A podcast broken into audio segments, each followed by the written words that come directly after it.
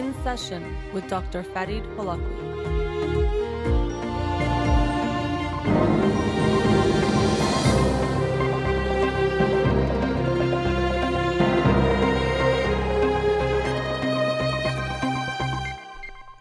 Good evening. Welcome to In Session. I'm your host, Dr. Farid Holakwi, and I'll be with you for the next hour here on Radio Hamra. On Instagram Live for the show, so we're not taking any calls. Uh, I'll get into the books of the week. For this week, the book of the week is Swann's Way by Marcel Proust. Swann's Way by Marcel Proust. Um, Marcel Proust is known as one of the great writers, maybe greatest writers of uh, the 20th century. And this book um, is one of a series of books called uh, In Search of, as I'm looking for the title, In Search of Lost Time. And it's seven volumes. I don't know if I'm going to read all seven volumes, but in the book I'll talk about tonight, he discussed Marcel Proust, or was, he was discussed as an author who really um, had a lot of depth in what he describes in his novels, and this is considered one of the greatest novels uh, of all time. And it's considered one novel altogether, uh, but this is the first part, Swann's Way by Marcel Proust. And so the book I was talking about, which I will discuss tonight, is The School of Life, an emotional education uh, introduced by Alan de Botton. And so, Alan de Botton, I'm not sure how to even say his name, but he's a philosopher and he has helped create this collective called the School of Life, which includes philosophers, psychologists, and people from other disciplines. That um, one of their aims I didn't know is actually to promote psychotherapy which I think is great. I kind of looked up the organization. They have uh, at least 10 centers around the world. Um, but really, School of Life, they are trying to basically teach us what we need to know. And as he talks about early in the book, uh, sometimes th- this word, School of Life, we think of it meaning that um, the things that life teaches us through hard experiences, which is true, and only life can teach them alone, but also that we are in school our whole lives, in that sometimes we think of school as something, okay, I'm finished because I did uh, you know, K through 12 or college or whatever we did. But really, uh, and I wholeheartedly agree with this, we should think of ourselves as being in school our whole lives, that we should always be learning in the traditional academic sense, but as this organization is emphasizing also in the sense of how to live uh, as it says, an emotional education, those aspects of life as well. I would highly recommend on YouTube either seeing talks by Alan de Botton himself or the School of Life has a YouTube page and they have these really great short videos, sometimes eight, nine minutes long, on different topics with animation, and it's quite uh, interesting and entertaining to watch. So you can check those out.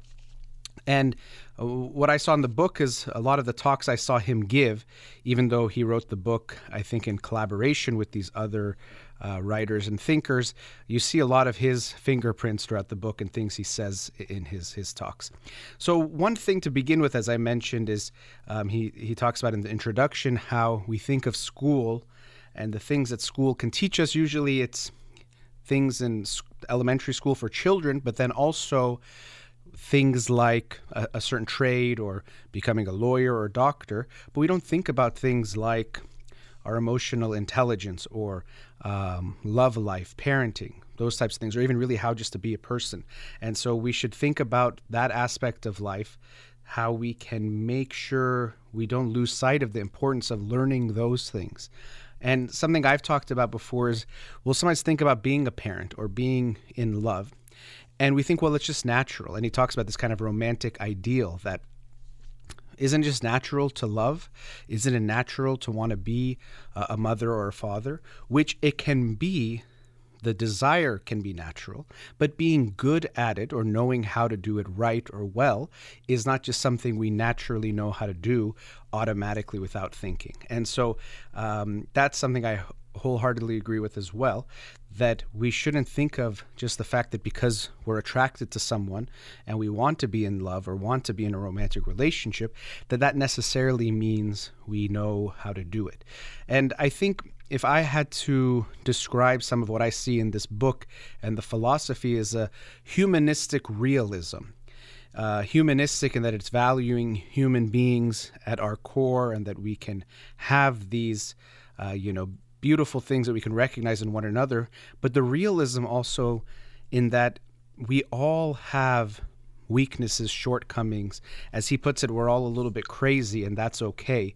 Uh, and I'm going to read a, a paragraph talking about how really it's the ones that kind of understand their craziness that are the most sane, but no one is really not insane at all.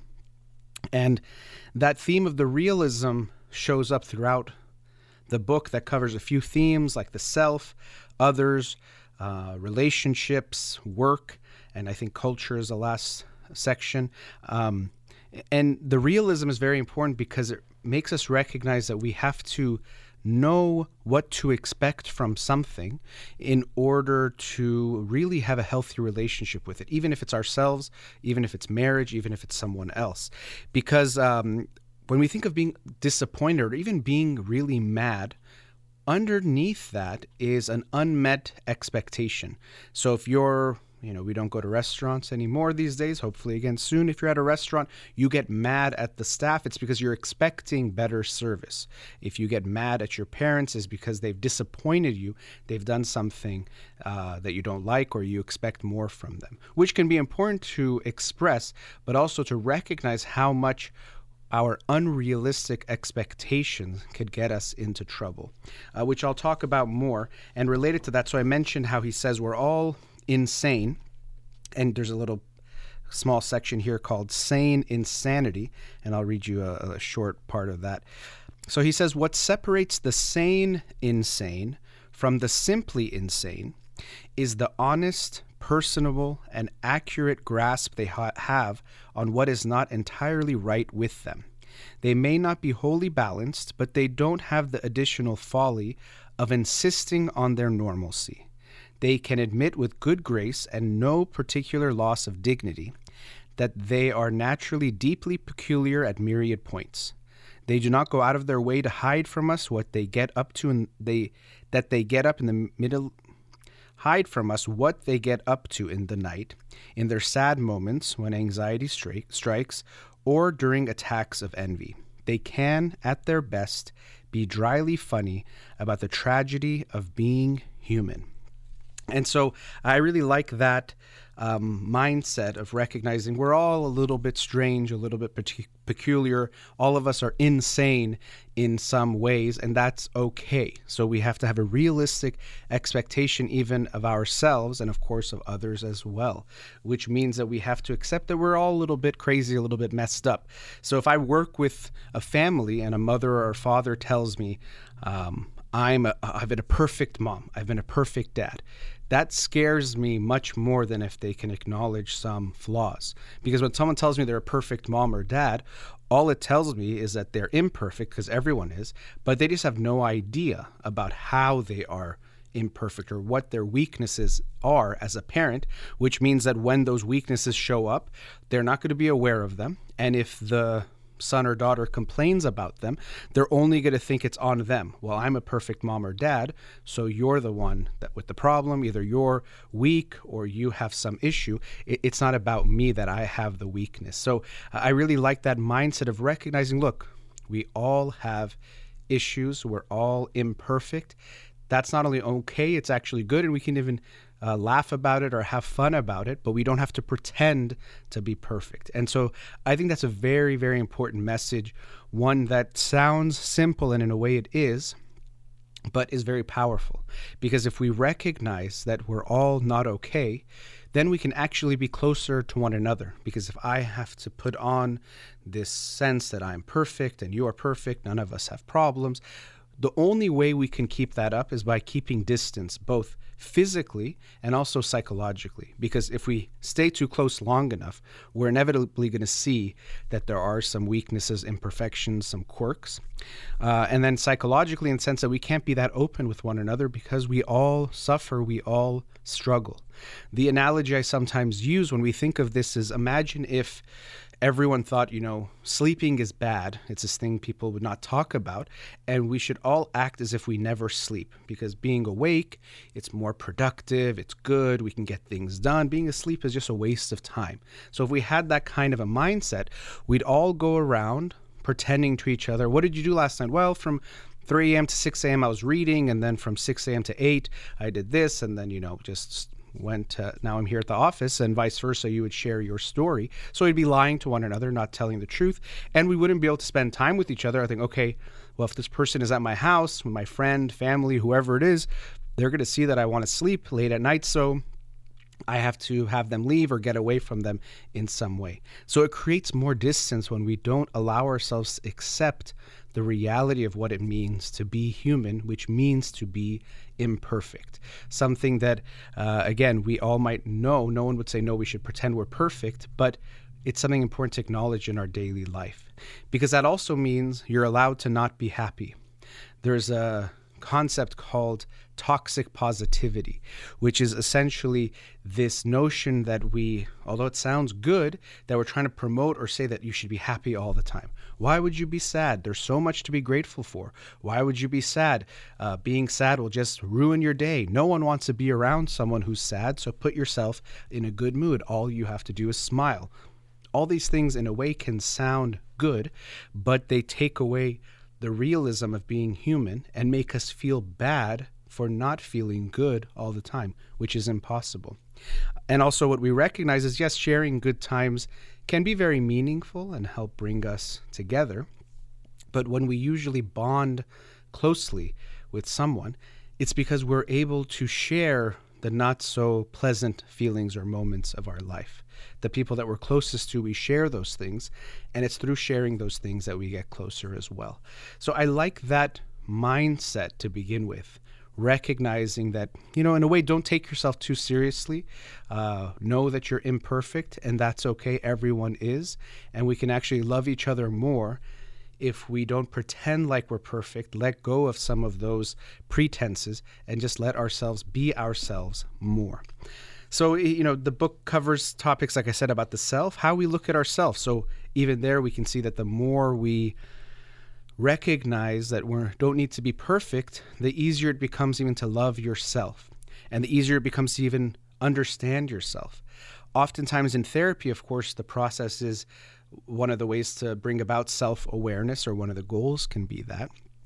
And very often we get to these points where the client might feel an uneasiness about seeing what is there about themselves, what desires they might have, envies, jealousy, uh, anger towards family members. Oh no, I can't be angry at my parents. They did so much for me. So they don't want to even acknowledge that it might be there.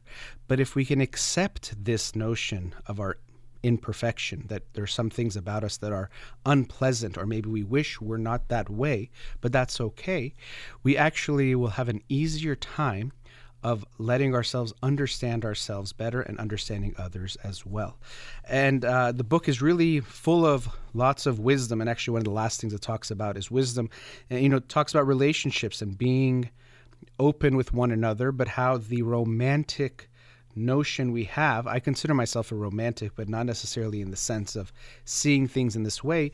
We think, well, when you find that soulmate, as Erich Fromm talks about in The Art of Loving, when you find uh, just the right object to love, love becomes easy. And even that book has a similar we could say, theme that love is an art that you have to work on, develop, study. Same thing with life. We shouldn't just think we're ready for it. Uh, but in that the chapters related to love and relationships, um, it talks about our expectations and how they can get us into trouble how imagining that one person will always make us feel good, will always understand us, will always be on the same page with us, it's just not realistic. Your partner will sometimes drive you crazy. Your partner will sometimes not understand you. And that's okay. You can still have a very healthy and happy relationship with all those things. And really, every relationship has those things. Um, there's this theme of good enough throughout the book. He actually talks about it more specifically near the end, which comes from Donald Winnicott's theme of good enough mother. Basically, that You don't need to be a perfect mom. You can't be. Uh, all you need to be is a good enough one, and that's going to be enough for your child to be raised in a healthy way. And in a lot of life, that's what we have to recognize. There's no perfect. The perfect really is the enemy of the good, both in that it sometimes prevents us from doing something and also that it prevents us from recognizing the good that we are actually experiencing. So often we need to strive for good enough and recognize that's at times the best it could be. Um, but the chapters on relationships I found interesting, looking at how we can try to see our partner in a different way. They're going to disappoint you. And really, anyone you choose is going to have some issues. When you choose a partner, you're choosing a set of problems. But you just have to find the set of problems that seem the best for you, that also there's some strengths that you like, but that you can handle. And speaking of strengths, he does talk about how almost every strength has a counterpart weakness that really we have to accept as a whole. So you might like that someone is so fun and spontaneous, and that's something that draws you to someone, but you have to be ready that that same fun, spontaneous person at times might feel to you a little unpredictable or unorganized, and that might at other times stress you out. But you can't have one without the other. A lot of these things come as a whole, they have two sides. So I thought that was a, a very interesting one. And, uh, you know, I'll kind of leave it at that. The book, as I mentioned, so much um, wisdom in it. I really, when I've seen him speak, Alan de Botton, he's so funny when he talks. I really appreciate his humor. And part of his humor is in this kind of cynical, but in a opt might sound funny, but cynical, but in an optimistic way, in that he sees like the negative, but makes it seem that it's not so bad and actually it's okay. Um, so I would recommend watching his talk, School of Life, seeing some short videos um, on different topics, but this book as well, lots of information and knowledge in there. The School of Life, an Emotional Education, introduced by Alan de Botton. Um, hope you'll check it out. Let's go to a commercial break. We'll be right back.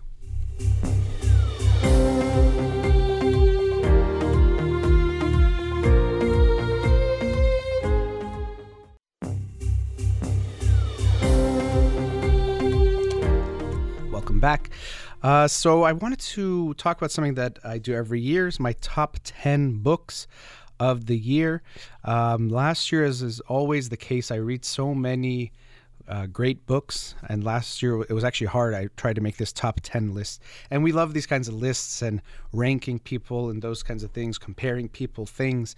Uh, but I just think it's an interesting time to reflect on some of the books that I read. I, I had to go back and revise the list and narrow it down. It was hard to just pick 10, but I'll share them with you. And they're not ranked in order, but they're ranked in chronology of when I read them last year. So let's go through the top 10 books from 2020. So the first book, and it does feel like a while ago that I read this book, it was, I think, back in January of 2020, is Crib Sheet by Emily Oster. And it was a really great book. She basically looks at it, she's an economist, but looking at all the research from the time your baby is born up until preschool. I recommended it to my cousin Pega, who just recently had uh, a baby, and she actually told me she uh, read it and, and found it very interesting. But what I, I like about her approach in crib sheet is it's actually not going to tell you exactly what to do which i know we're looking for a lot of times but she shares the research and basically describes and discusses what the research is showing, let's say for breastfeeding or, um, you know, having your child uh, have in daycare or not, and shows you the differences that have been found, and then you make your own decision. Because yes, there are at times ideal ways to do things, but what can be unfortunate is sometimes we think the ideal is the best for us when it might not be. For example, if you know we find that daycare might not be the best option at a certain age, but if you don't have the child in daycare and let's say both parents can't work, financially you struggle so much that it creates more stress and more turmoil and lots of problems, the best option for you might be to actually have your child in daycare but you need to go look at the research to see how much of a difference it is. Yes, ideally we do certain things, but we want to make sure we're looking at what the differences are. Maybe the research shows that it's not that big of a difference, but in your family it makes a big difference. And what I thought her approach, Emily Oster in the book Crib Sheet, what I liked was that it really left it in your hands to decide what is the best for your family. Because often the case isn't that it's a one size fits all type of a thing. The second book on the list is Race After Technology by Ruha Benjamin. And uh, this book, you know, I, I, enjoy books that I read, but sometimes books give me kind of a paradigm shift or introduce something that I had not thought about before. And so in this book, Race After Technology, Dr. Benjamin explores how different aspects of how technology, including AI, social media, these kinds of things, may actually perpetuate and contribute to racism.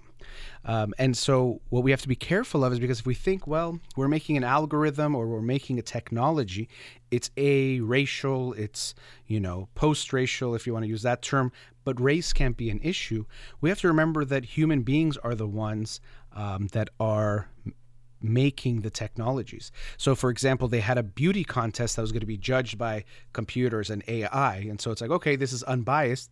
But then they found that almost all of them were white. I think all but one, or I don't remember the exact numbers, but overwhelming number uh, had certain types of features. And then they realized, well, because they were having the technology learn from certain images what is beautiful.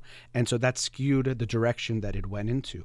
Or if you look at crime statistics when there's already racism baked into how things are done, well, then those statistics, when they try to create algorithms for where you should look for crime, are just going to perpetuate those types of racist ideas or racism.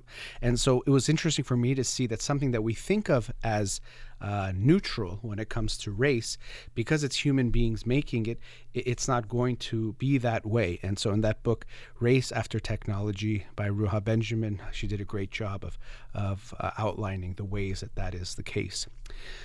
Book number three, The Genius of Birds by Jennifer Ackerman. This is kind of makes me laugh now because my cousin Pega teased me that it was such a nerdy sounding book, and it kind of is, but I loved it. The Genius of Birds by Jennifer Ackerman. Um, you know, we think of intelligence and we love to think of humans as so intelligent, and we are in some ways, but it's also, we sometimes don't recognize the ways other animals are very intelligent in ways way beyond us. And so, the um, this book did a great job of showing different ways that some birds can be smart from problem solving.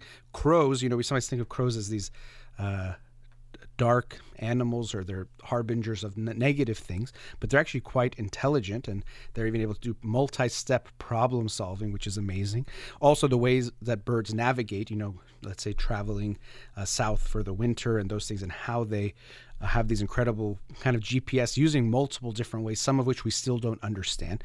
But it was really fascinating to to read this book, and it makes you in that way maybe even have more compassion for birds just like when we learn about the you know it's funny we usually think of humanity because we think of different peoples but really just the uh, value or that you know these beings have so much going on. We might just think oh it's just a you know even we think of uh, she talks about in the book bird brain means someone stupid but we see that birds are quite intelligent in ways that we can't um, you know be. So it gives you a certain value to them and recognize that we sometimes don't even see the value that something has because we can't even understand what it, it's doing in some way. So that was the genius of birds by jennifer ackerman the next book, number four, Capital and Ideology by Thomas Piketty. This was quite a, a hefty read. It was over a thousand pages, but it was also very enlightening, um, as he explains in the book, looking throughout history. But throughout history, we've seen inequality and then there's these ideologies that's why it's in the title that help to justify the ideology. Well so why does the king have so much wealth while all the peasants are so poor let's say? Well it's because the king is you know brought to us from God and essentially is God manifested on earth. So, how could we not give the king so much wealth? And if you challenge that, you're challenging God and you're challenging everything, and we can kill you for even questioning that. And so, when we think back to something like that hundreds or thousands of years ago or thousand years ago, you might think that sounds stupid, but they're the same types of ideologies that pervade currently that allow for inequality to persist at the levels that it does, and we justify it. For example, oh, it's a meritocracy, so if there is these huge gaps in wealth, it's only based on how hard people have tried or how much they've contributed, when that's not really the case. And he also shows how different levels and degrees of taxation don't necessarily have the same outcomes that people always think. So I learned a lot uh, about economics in that book um, from Thomas Piketty and Capital and Ideology. Highly recommend that book. Number five, and again, these are just in chronological order of when I read them The Deviant's War by Eric Cervini. Uh, this book for me was very eye opening because it looked at the legal battles that took place related to homosexuality, including, uh, I hope I'm remembering the name right, Frank, Frank Kameny, K A M E N Y. And he was a part of the military as a scientist, but then because he was found to potentially be homosexual, he was got arrested in a, a bathroom um, that was known for uh, gay men meeting each other in a clandestine way. Um, it then became a whole court case, and it was very eye opening to see that in Congress or in these high um, uh, levels of government or what we think of as very formal areas, they're thinking about certain things and this was just maybe 50 years ago, 40 years ago, was so backwards to what we think now. And first, to just understand the history of homosexuality in a legal standpoint was very interesting, very detailed book in that sense. Um, but also a reminder that we have to look at what's happening in our own day and age and recognize so many things that sound so official don't necessarily have a lot of intellectual weight behind them or don't necessarily have a moral standing, which I think is so important because I've always seen this. You can read throughout history people talking about the ugliest things, but in the most intelligent sounding language. You know, there's people defending slavery around the time of the Civil War that were very intellectual and presented in these quote unquote proofs that it was such a, a good thing and why it was even noble to do such a thing. Um, but it was, of course, very stupid and very wrong and very immoral, inhumane but it was said in such a uppity kind of a way that makes it seem like they're superior in some way when they're not. And so that's same thing is happening in our day and age, something we have to be aware of. Just because something is presented in smart language doesn't mean the idea is smart or moral. So that was the deviant's war. Number six Disability Visibility, edited by Alice Wong. So, this book had contributions from various individuals with different types of disabilities sharing their experiences. And so it was like 20 more, close to I think 30 different small chapters written by uh, each individual. And each chapter was really opening my eyes to aspects of individuals experiencing disability that I was not aware of. Uh, really, um, in, in my show, I've talked about this quite you know embarrassingly i didn't talk too much about disability until uh, the first book was um, judith heumann's book i was kind of between the two uh, heumann being heumann um, and then this book, Disability Visibility, which I learned about because of uh, Judith Heumann, Uh, and I didn't talk much about that. And so I always try to talk about different uh, aspects of life, of humanity that we might not be thinking about or not talk about enough and sometimes get ignored. And it's really unfair and as heartbreaking as I read these stories and experiences and how much I got to learn and how much I realized I did not um, factor certain things into account of how individuals with disability might experience things and also realizing that all human beings yes to degrees that can be very different but we all will experience disability in some way in our life especially as we age. So uh, thinking of disability as just some group really misses that it's part of the human experience and part of all of our human experiences. So that book was very eye-opening in that way the next book is a classic, The Fire Next Time by James Baldwin. Uh, a short but very powerful book. Sadly, although the book was written something like half a century ago and is about race and racism in the United States, so much of what was in the book is still very relevant now. And that's very heartbreaking. You would hope we would have advanced so much that um, it would not really be the case that a book could be so relevant. But James Baldwin is an incredible writer. Read two of his books. The other one was Giovanni's Room, which is a novel. Um, but I highly recommend watching him speak. Such a powerful speaker, but you feel that power in his writing as well. So I hope you'll uh, read that, The Fire Next Time by James Baldwin. Number eight is Seven and a Half Lessons About the Brain by Lisa Feldman Barrett. Uh, another actually short book, but so insightful, and it came out this year, a new book. Highly, highly recommend it. Um, Lisa Feldman Barrett is a neuroscientist, and she really shares some important insights that almost on a daily basis still affect ways I'm thinking about things. Uh, for example, that the brain is a predicting machine rather than a thinking machine. I'd seen that before, but the way she expresses that and explains that is really interesting. When you think of so many things in our lives, that when you go somewhere, it makes sense that the things related to that environment are easier for you to think of. Or, for example, if you're talking to a friend, all of a sudden a lot of memories about them might come that you wouldn't be able to think of without seeing them because the brain is in a way predicting what it's going to need and what it's going to need to do. Um, but that's just one of the lessons it talked about. Uh, the development of the child, how our brains socially uh, are important, and also how we affect one another. And she had this really beautiful uh, passage where she said, texting her friend in Belgium, I love you, could actually affect her friend's heart rate and the way her her friend was feeling just from a few words that she was sending them. She would literally affect her friend's physiology, uh, showing that also our brain and our body, we try to separate them. Really, there's so much uh, intertwined when we think about that. So that that book I really loved. Uh, a short but very insightful book, Seven and a Half Lessons About the Brain by Lisa Feldman Barrett. Book number nine, White Teeth by Zadie Smith. Loved this book. Um, it was a, a, work of fiction.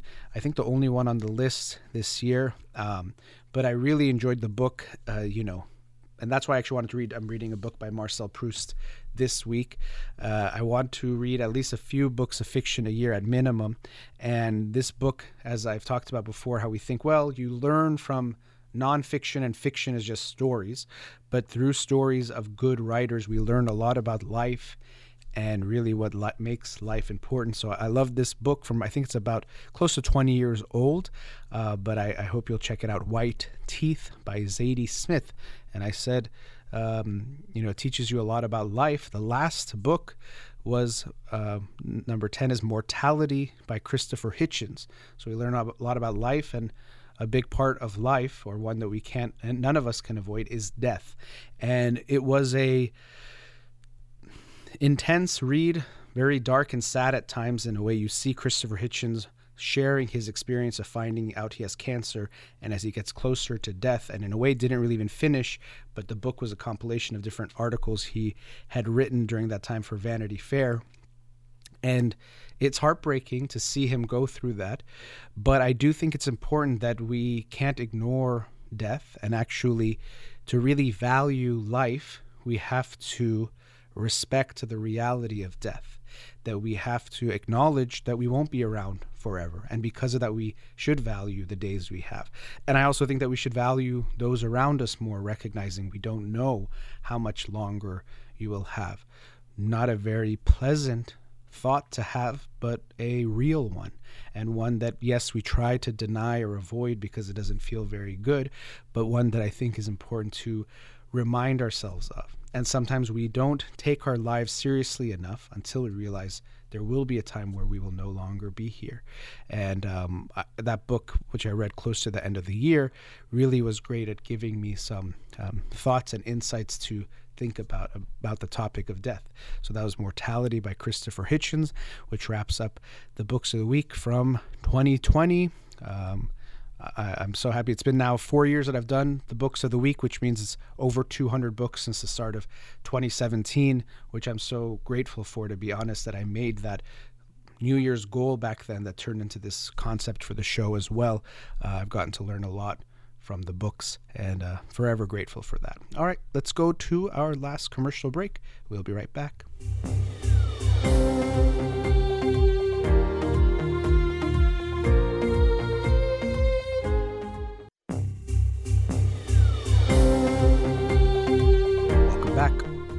Now, on this show, I talk about social issues that definitely overlaps with political issues, but I do try not to be too political because that's not my area of expertise. But sometimes events happen that are too big to ignore. I feel like I should not ignore. And what happened last week, January 6th, here in the United States, was one of those types of events that's going to be famous or really infamous in American history, I believe. A very sad day when the capital of the United States was attacked essentially by Americans. And uh, you've seen the results. Several people died as a result, which is very sad. And also, just what was happening was uh, a sign of some very disheartening things about what's going on in the United States. And so uh, I don't want to make it too much about picking sides, but um, any type of like attack like that is not okay. But what I think you also see on full display, unfortunately, is how divided we are as a country with what's been going on. And I think that's very scary. And when you have division, it inevitably leads to more conflict, especially when you have division where the two sides can't see eye to eye or almost don't want to see eye to eye, which is what you are seeing right now. And it's really heartbreaking. So we've been talking about this for a long time, but how much the two sides of the political aisle right now can't even agree, close to agree, on the facts of, of what is going on. And so, carrying forward some of what this book, The School of Life, that I talked about today, one of the things that he, that uh, I say he, but really it's all the authors, I guess, writing together, but they talk about, in a way, seeing that people, even when they act out in ways that we don't like or hurts us, it's coming from a place of hurt within themselves. Now, to be very clear, this does not justify or excuse someone hurting someone else, but it's trying to help to understand. And those sometimes get confused when we talk about understanding or we talk about excusing because they seem the same. So if someone says, well, let's try to understand why Hitler became the way he did and the Holocaust happened, some people will say even trying to understand Hitler is itself insensitive because you are justifying or saying maybe what he did makes sense. It's not to say that what he did, of course, uh, is okay in any way, shape, or form. It's saying that we want to try to understand it because it happened, and also because we want to understand how to prevent it from happening again. And unless we take a closer look at it, we won't actually get to learn from it and move forward. So, to me, when we look back on these issues, even if you say someone did something horrendous, trying to understand it doesn't mean that it's okay. It's actually because we don't want to take those lives lost, for example, from the Holocaust, for granted. We don't want to just say it was one event. Hitler was so unique in human history, it's never going to happen again. It never happened before, and that's it. And not to compare atrocities, but there have been of course, other genocides, other dictators that have done horrible things. So when we look back at the actions of someone and try to understand them, we're not saying they were okay. We're saying actually it was so wrong, we want to make sure it doesn't happen again. And to me, what happened Wednesday at the Capitol was like that. It was something horrible, but we have to understand what is going on. And of course, I'm not here to tell you I know and I understand completely, but I do think a big part of what we're seeing is the divisiveness that's been going on in this country. And so, of course, whether whatever side you're on, you're going to probably be pointing the finger at the other side. But I do hope to encourage people. I know it's a very cliche, easy thing to say of let's all come together, let's understand one another, but to genuinely do this um, to try to think, well, what is going on? Why are we so far apart in understanding what's happening? Yes, I do think there is a big part, let's say, of social media and the way information is being transmitted, which is a, a big issue. People really do live in different worlds. I, I see people talk about the same event um, on social media, and it is so different you can't imagine it's the same event. Now, as a therapist, sometimes couples come in and they'll tell me about the same fight and they'll have different perspectives, but not in the way we're seeing with uh, what's happening in America today. People have such different perspectives because they're being fed different things. So if I tell you a hundred times, this guy is nice, this guy is nice, here's something he did nice, here's something he did, or if I show you, here's something of him doing something horrible, horrible, something horrible, of course it's going to affect what you think of that person. And we're living in that type of a world. Or when it comes to any kind of policy, this policy is, oh, it's socialism, it's communism, or it's unfair in this way, or it's unfair in that way. It's very sad, but we can't even agree on the information.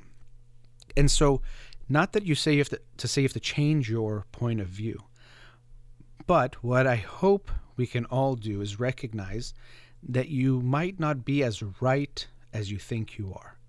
And that's something, again, can relate to some of this humanistic realism that I was talking about in the book today. That we'd like to think we're so right because, oh, I, I, thought about it. And of course, if I'm thinking about it, I'm so logical and smart. I only hold perspectives that are absolutely true.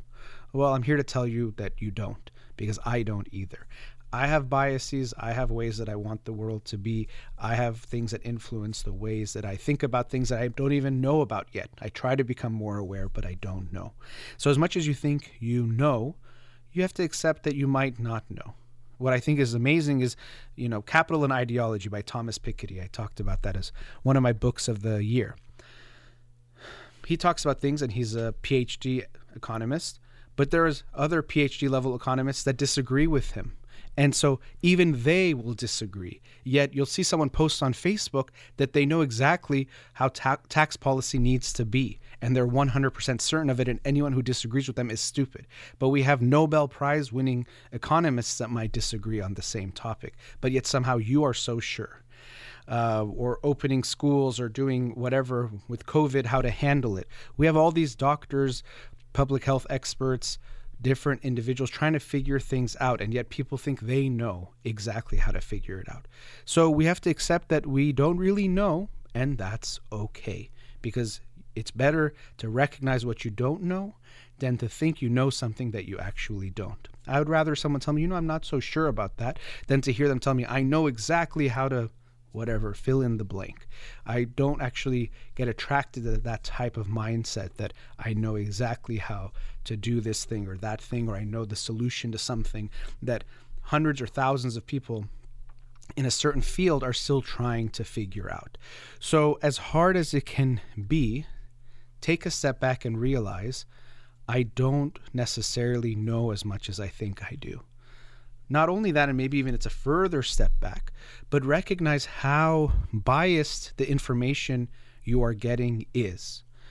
It feels so much more comfortable to hear the type of news that agrees with what we already think and believe.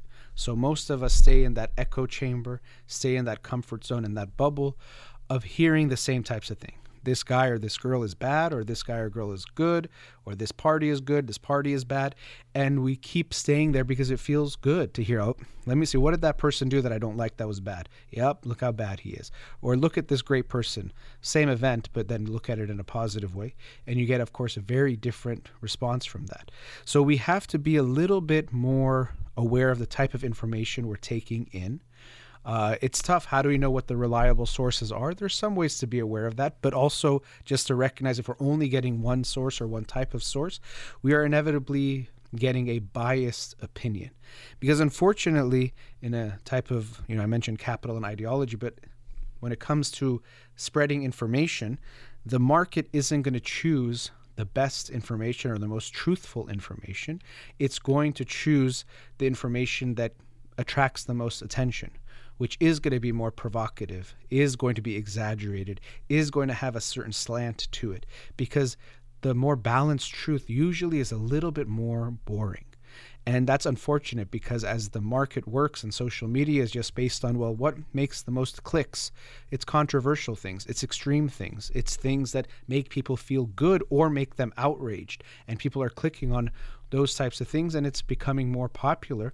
And so we're seeing this hyper polarization because we're not just getting slightly different facts, we're getting two different worlds of facts. So, as an individual yourself, yes, you can talk about how crazy the other side is till the cows come home, but also recognize how biased am I in what I think and I what I think I know. And let me see if I hear some of the other news from different perspectives, what type of a consensus will I get to? because again, this will be a kind of a kumbaya cheesy type of a thing. Yes, what they did and what we saw on Wednesday was completely unacceptable, horrible.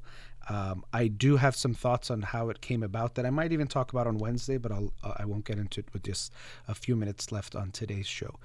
Uh, it, it, was horrible and very very sad. It really makes me sad just to think that that was happening um, in our country. I do love this country very much. I've only known this country as far as being born and lived in this country, but there's a lot I recognize as good about it. There's also a lot I recognize can be better about it. Another one of those things that people make black and white. Either you have to love America and think everything about it is good, or if you don't, that means you hate America. But no, if you actually love something, you can recognize how it can be better. Um, so I recognize there's a lot of good here, but there's also a lot of bad. But I know that the only way we're going to come together is to recognize that the other side, especially when we're talking about half of the country, isn't just crazy, stupid, immoral. Are there extremes in any kind of group? Absolutely. And that's what we saw on display last week. But the overwhelming majority of people are not just immoral, crazy people. They are good people who might have certain biases that are different from your biases. So it's not just that they're biased, but they're different from the ones you have or different types of perspectives. And so they've been fed into this echo chamber that's made them come very far apart from you. But the only way we ever come together is by saying, I want to try to see the world through your eyes, which means I can think that there might be some reason that what you think can make sense. I'm going to give the benefit of the doubt that if people that uh, are respectable in different professions can think certain things, there might be something there. Again, you don't have to agree, but at least try to understand. If you're pro life, if you can't tell me, if you tell me you can't understand someone who's pro choice, then I don't think you really understand even what pro life is, and vice versa. If you're pro choice and can't understand why someone would be pro life, given their perspectives and their ideas, I'm not sure you really understand what abortion is even about or what we're talking about here. So, understanding does not have to mean agreement.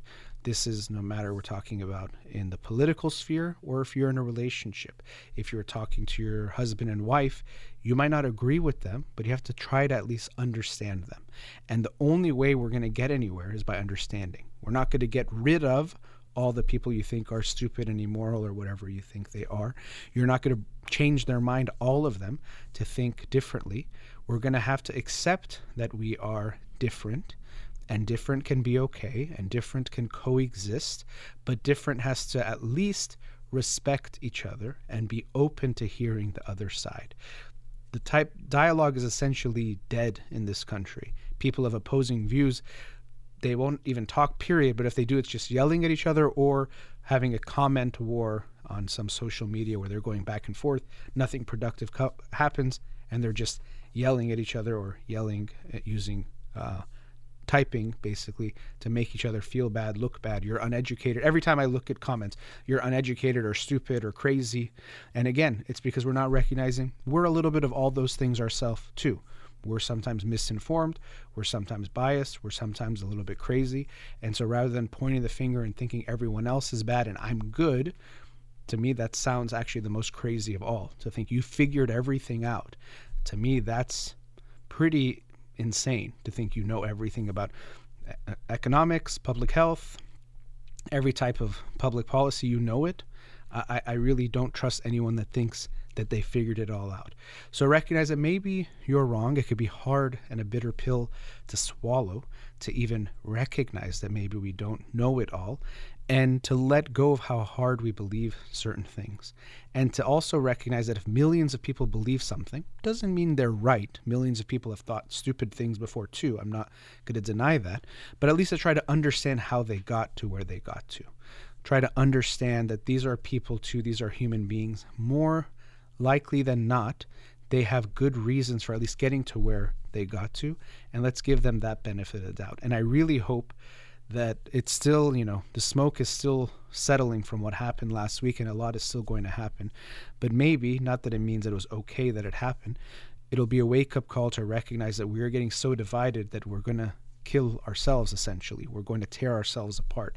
And I hope we'll turn towards each other rather than trying to pull away from each other, which won't work. All right, that brings us to the end of tonight's show. I actually got to be joined by Farhuda here in the studio. We hope Amir feels better. You've been listening to In Session with Dr. Farid Holakwi. Have a wonderful night.